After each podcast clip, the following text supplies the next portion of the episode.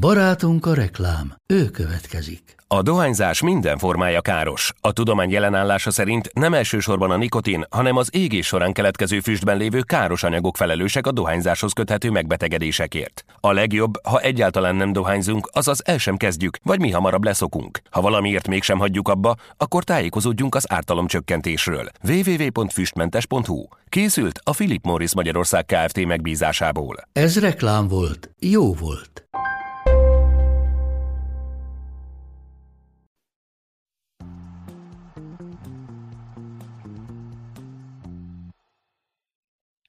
Sok szeretettel köszöntünk mindenkit újra itt a Besztlíg FanTTasy, a teljes terjedelem Fantasy Premier League-gel foglalkozó extra adásra. Én Kádár Máté vagyok, és természetesen ezúttal is itt van velem Csutak Levi. Sziasztok! És most Hanaszti Ádámot köszöntetjük az adásban. Hello, hello! Hát egészen zseniális ötödik fordulón vagy túl, amivel a belsős ligánk élére ugrottál. Ilyenkor igazán király ez a játék, nem? Hát az biztos, de főleg, hogy tényleg az esélytelenek tökéletes nyugalmával vágtam bele alapvetően ennek az egésznek, meg ugye erről beszéltünk itt az adásban is korábban, hogy én azért egyelőre ilyen ismerkedő jelleggel játszom a játékot, meg majd meglátjuk, hogy mi lesz ebből az egészből, és baromira meglepett az egész, amikor egyszerűen csak szombat este így ránéztem, hogy mégis hogy áll a bajnokságban, mit csinált a csapatos, hogy mereztettem a szemet, hogy hú, itt valami nem stimmel, vagy elírták, vagy mi történt, hogy a srácoknak még a játékosai nem játszottak a hétvégén, hogy mi a fene van, de nagyon meglepődtem az egészen. Mert tegyük hozzá rögtön, hogy ezt megelőzően én, hát talán már nem tök utolsó voltam az előző forduló után, hanem utolsó előtti, de hát ilyen sehol nem voltam. Hát most meg elmentél előlünk, de hogy úgy, úgy szépen. Nem, nagyon szép. Külön jól látni, hogy a saját csapatomnál az összes miniligában egy piros nyúl, ö, piros nyúl, egy piros nyíl virít, nálad pedig csak zöldek, szóval két véglet. Feletté mókás. Még én is szokom ezt az érzést. Igen. Tudom, hogy nem fog sokáig tartani, úgyhogy ki, próbálom kielvezni minden egyes másodpercét. És igen, tehát az zseniális, hogy, hogy megvannak azok a, az alaparcaid, de hogy ezek az ilyen nüanszok, amik igazán számítanak az ef pé el-be, hogy egy Gusztód volt, nem pedig egy Ben Chill veled, aki... Hát pedig, és várjál, hát, Máló Gusztó is egyébként nekem ilyen félig meddig kényszerből került oda. Most nagyon gondolkozom arra, hogy mit variáltam a csapaton a szezon elején védelemben, de ugye azért is lett például három védős a rendszerem, mert egy egész egyszerűen elfogytak a játékos, én valamit variálni kellett, és akkor úgy tudtam összerakni a csapatot. Balikó Ati bekerült, és azon a héten pont egyből kezdő is lett, és ráadásul akkor volt egy tök jó meccse is. Rögtön igen. Az első ugye a Chelsea-ben, és onnan kezdve nem is tudtam, ha akarnám, se tudnám kivenni igazából a csapatból, de jó, hogy van. Király. De ha már jó fordulók, akkor nézzünk rá a teljes terjedelem ligára, így öt forduló elteltével. Az élen Kocsor Máté és Balikó Ati van. Itt uh, én egy közös dolgot vettem észre az ő csapataikban, meg a Manager of the Week Klos Endrének a csapatában, az az, hogy ebben a fordulóban kellett egy jó védelem, szóval valakiknek kellett hozni a pontot a védelmünkben, és mind a hármuknál ott van Salah. Hogyha Máté csapatát nézzük, akkor ami érdekes az az, hogy van két Burnley játékosa, szóval itt, itt valamennyire már készül a hetedik fordulós dupla fordulóra, ahol kétszer fog játszani a Burnley. Pekhére az egyik, az Foster, aki, aki most eltiltás miatt ki fogja hagyni ezt a duplát, szóval végtére ugyanott van, mint a legtöbbünk, egyetlen egy bejárja van így a dupla fordulóra. Ati pedig uh, a tripla Chelsea védelemmel támadta meg uh, ezt a fordulót, szép. És Sánchez tíz pontot hozott neki a kapuban, talán ez volt a legérdekesebb az ő csapatában. Zseniál. Ahogy említettem, Klos Endre hetvenkét ponttal behúzta a Manager of the Week címet. hetvenkét pont az, az már tényleg egy jó fordulónak számít mindig, viszont ebben a viszonylag kevés pontos fordulóban ez a legjobb volt a ligán belül. Aminek én külön örülök, hogy viszonylag érdekesek nevek szerepelnek a csapatában, nem megszokott arcok. Ilyen lehet például White, Word, Prose, vagy akár Kerkez is. Szóval itt van egy magyar fiú is a, a hét csapatában. Szép. De hát Ádi, te is azért itt a magyarokkal egész jól állsz. Hát ez egy érdekes dolog, mert ugye nekem Kerkez, amikor legelőször összeraktam a csapatot, akkor ott volt a csapatomban, aztán elkezdtem gondolkodni, hogy ez mennyire jó ötlet, még a szezon előtt aztán végül is őt kivettem. Dominikot meg betettem, mert úgy voltam, hogy az egy magyarnak csak kell lenni a csapatban, meg bíztam benne, hogy oké, okay, ilyen kis sleeper, de hogy valami lehet belőle. A múlt hét egyébként ugye Dominiknak az tök jó igen. volt, illetve az előző forduló, ez a mostani annyira nem, de még, még egyelőre nem változtatok. Azt, azt már megfogadtam, hogy nem kapkodok ilyen dolgokkal. Hát, ezt nagyon jól teszed, így van.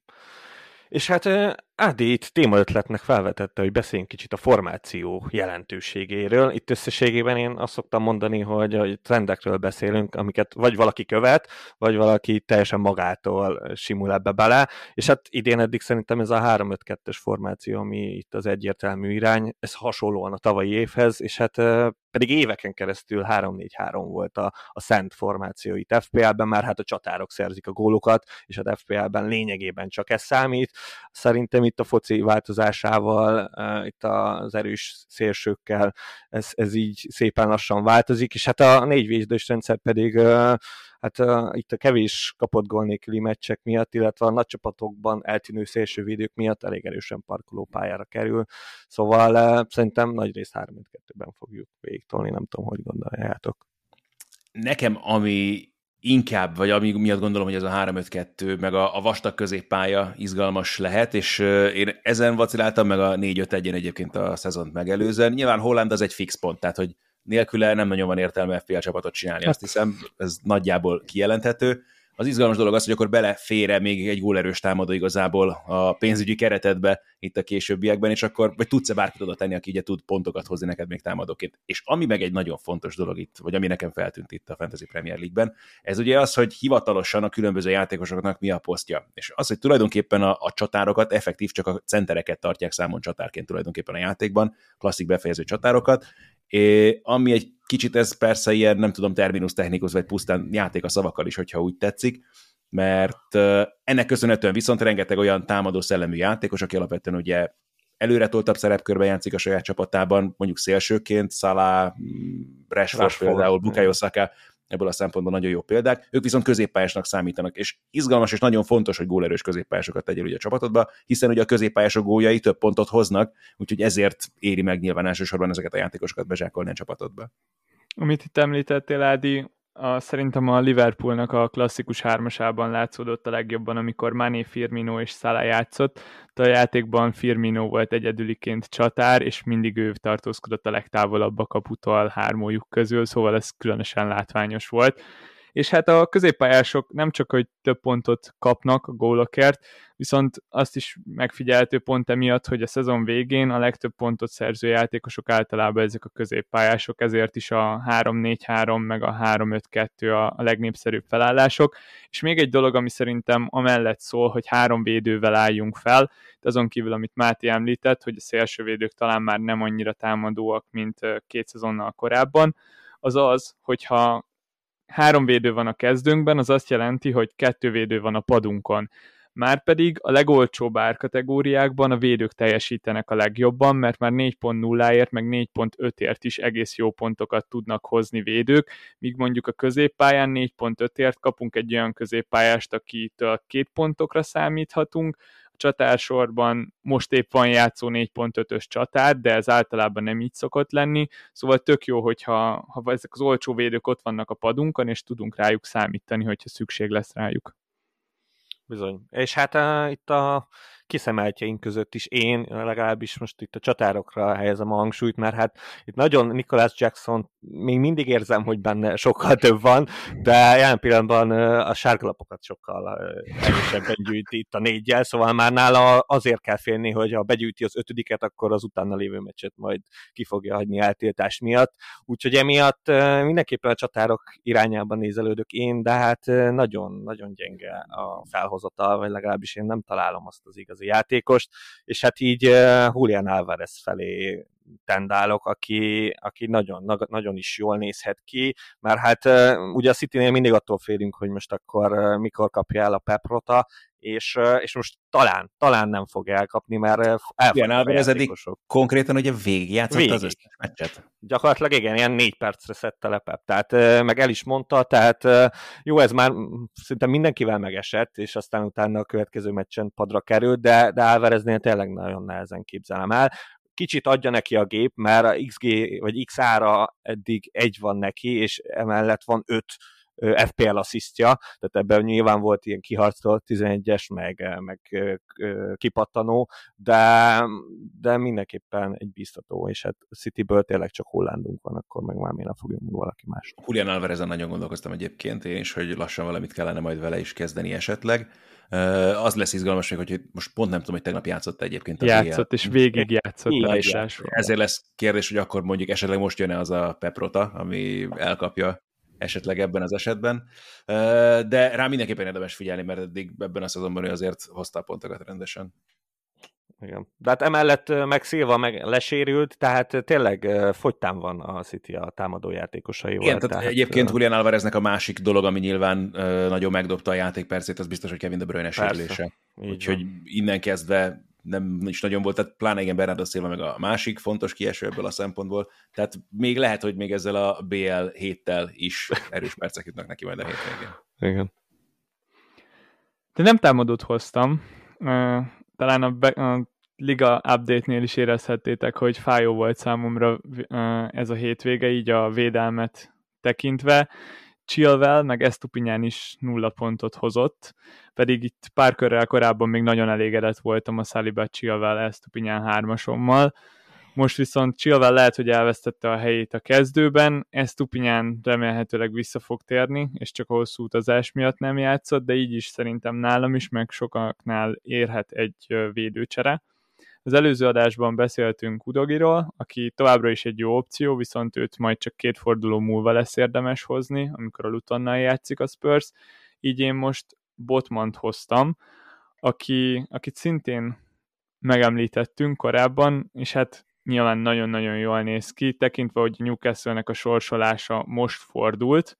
A bé el az ugyanúgy játszik, viszont szerintem Botman a legstabilabb pontja ennek a Newcastle védelemnek, és ő az első név ebben a védelemben, szóval én a percek miatt nem aggódok, és egy nagyon barátságos négy egész ötös er cé dula van rajta, ami azt jelenti, hogyha adott esetben le kell padoztatnunk, akkor az is bőven belefér, szóval szerintem ezért az árért egy nagyon jó opció lehet sokaknak. Botman is abszolút ilyen alapválasztás, egyébként sokaknál azt látom meg. Igen. Itt a szezon elején én is nagyon gondolkoztam Igen. rajta, aztán végül Saliba lett az, akit középhátvédként betettem a csapatomba, de őt sokaknál látom, meg tényleg nagyon is adja magát. Tehát ugye alacsony az ára is, és valóban ő egy ilyen abszolút oszlopfő ebben a Newcastle védelemben, úgyhogy nehezen látom én is, hogy nagyon sok mérkőzése legyen ebben a szezonban, amikor nem fog pályára lépni. Igen, nem nagyon változtat hála a védelem. Meg ebben lehet is bízni egyébként azért a legtöbbször ilyen szempontból, tehát a középhátvédek nehezebben hoznak pontot nyilván sok szempontból, mint a szélső hátvédek, viszont arra meg lehet számítani, hogyha kifogsz egy ilyen játékost, aki ennyire meghatározó, akkor azért neki a játékpercékkel talán, vagy nekik a játékpercékkel talán nem lesz probléma. Igen, egy-két, egy-két fejesbe bizakodok, egy szöglet után talán ezt meg lehet csípni, de nem különösen gólerős Botman sajnos. Igen, bár most Trippier is kicsit küzd ezzel, úgyhogy lehet, hogy nem veszítesz fel sokat. Úgyhogy ez majd kiderül. Ádi, neked van kedvenced? Hát nekem most, uh, már ugye védőként? Hát vagy így, így játékos, akit úgy nagyon-nagyon figyelsz, szemezel vele. Hát ugye Julian Álvarez érhetne majd, meg valamikor érkezhetne a csapatba. Ez lehet majd egy hosszú távú terv, de nekem most ugye João Pedro volt a fontos igazolásom egyébként az előző fordulóban. Egy kicsit átszerkesztettem a csapatot. Ugye ki kellett vennem Luke Shawt, ugye a sérülése miatt a védelemből, ezért is kellett változtatnom, meg azt is láttam, hogy egy szegény Kalajdzsic bármennyire is gondolom azt, hogy belőle lehet, és jó esély, én még mindig azért gondolom, hogy lesz belőle fontos játékos ebben a Wolverhamptonban, meg gólerős játékos, de még nem tartunk ott, hogy ő folyamatosan játszon, meg sokat játszon. Ha ez egyszer majd bejön, akkor rá tényleg érdemes lesz figyelni a későbbiekben. Viszont ugye João Pedroról is beszéltetek már a korábbiakban. Ugye Ivan Fergusont is néztem volna, hogyha végre játszana, meg egyben lenne, meg össze tudnánk drótozni. Ő is egy tök jó választás lenne, de úgy voltam vele, hogy akkor João Pedro még hozhat pontokat esetleg itt a későbbiekben, bele is fért a büdzsébe, és akkor így lett végül is. Azt gondolom, hogy valami Shaw és Kalajdzsic került ki, és kit hoztam még be João Pedrón kívül, nem akarok butaságot mondani, nem tudom, ezt majd legközelebbre megnézem, amikor majd beszélgetünk együtt. Tavarest hoztad. Tényleg, Nuno Tavarest. Így, Nuno jó, Tavarest. Persze! Nuno Tavares pontosan ugyanannak a logikának a mentén egyébként, mint Matt Turnert. Uh, Turner keveset védett az Arsenalban, de amikor láttam, tök jó volt, és ezért is gondoltam, hogy a Nottinghamben jó lesz. Nuno Tavaresnek meg tavaly tök jó szezonja volt a Marseille-ben, és hogyha végre ő is fog játszani, akkor lehet, hogy majd nálam is be fog szivárogni a csapatba, mert én tőle is azt várom egyébként majd, hogy jó legyen, és ő abszolút egy támadó szellemi szélső hátvéd, tehát benne abszolút benne van az, hogy hozzon majd pontokat itt a Fantasy Premier League-ben a későbbiekben. Úgyhogy ő ez most jól jött ebből a szempontból, belefért a költségvetésbe, még maradt is egyébként azt hiszem valami egy egész négy millió. Hogyha... Az jó, ha a bankban van, úgyhogy ez hasznos lesz majd később. Úgyhogy jelen pillanatban ez a helyzet, João Pedro sokat segített, mert ugye elég jó hétvégéje volt. Igen.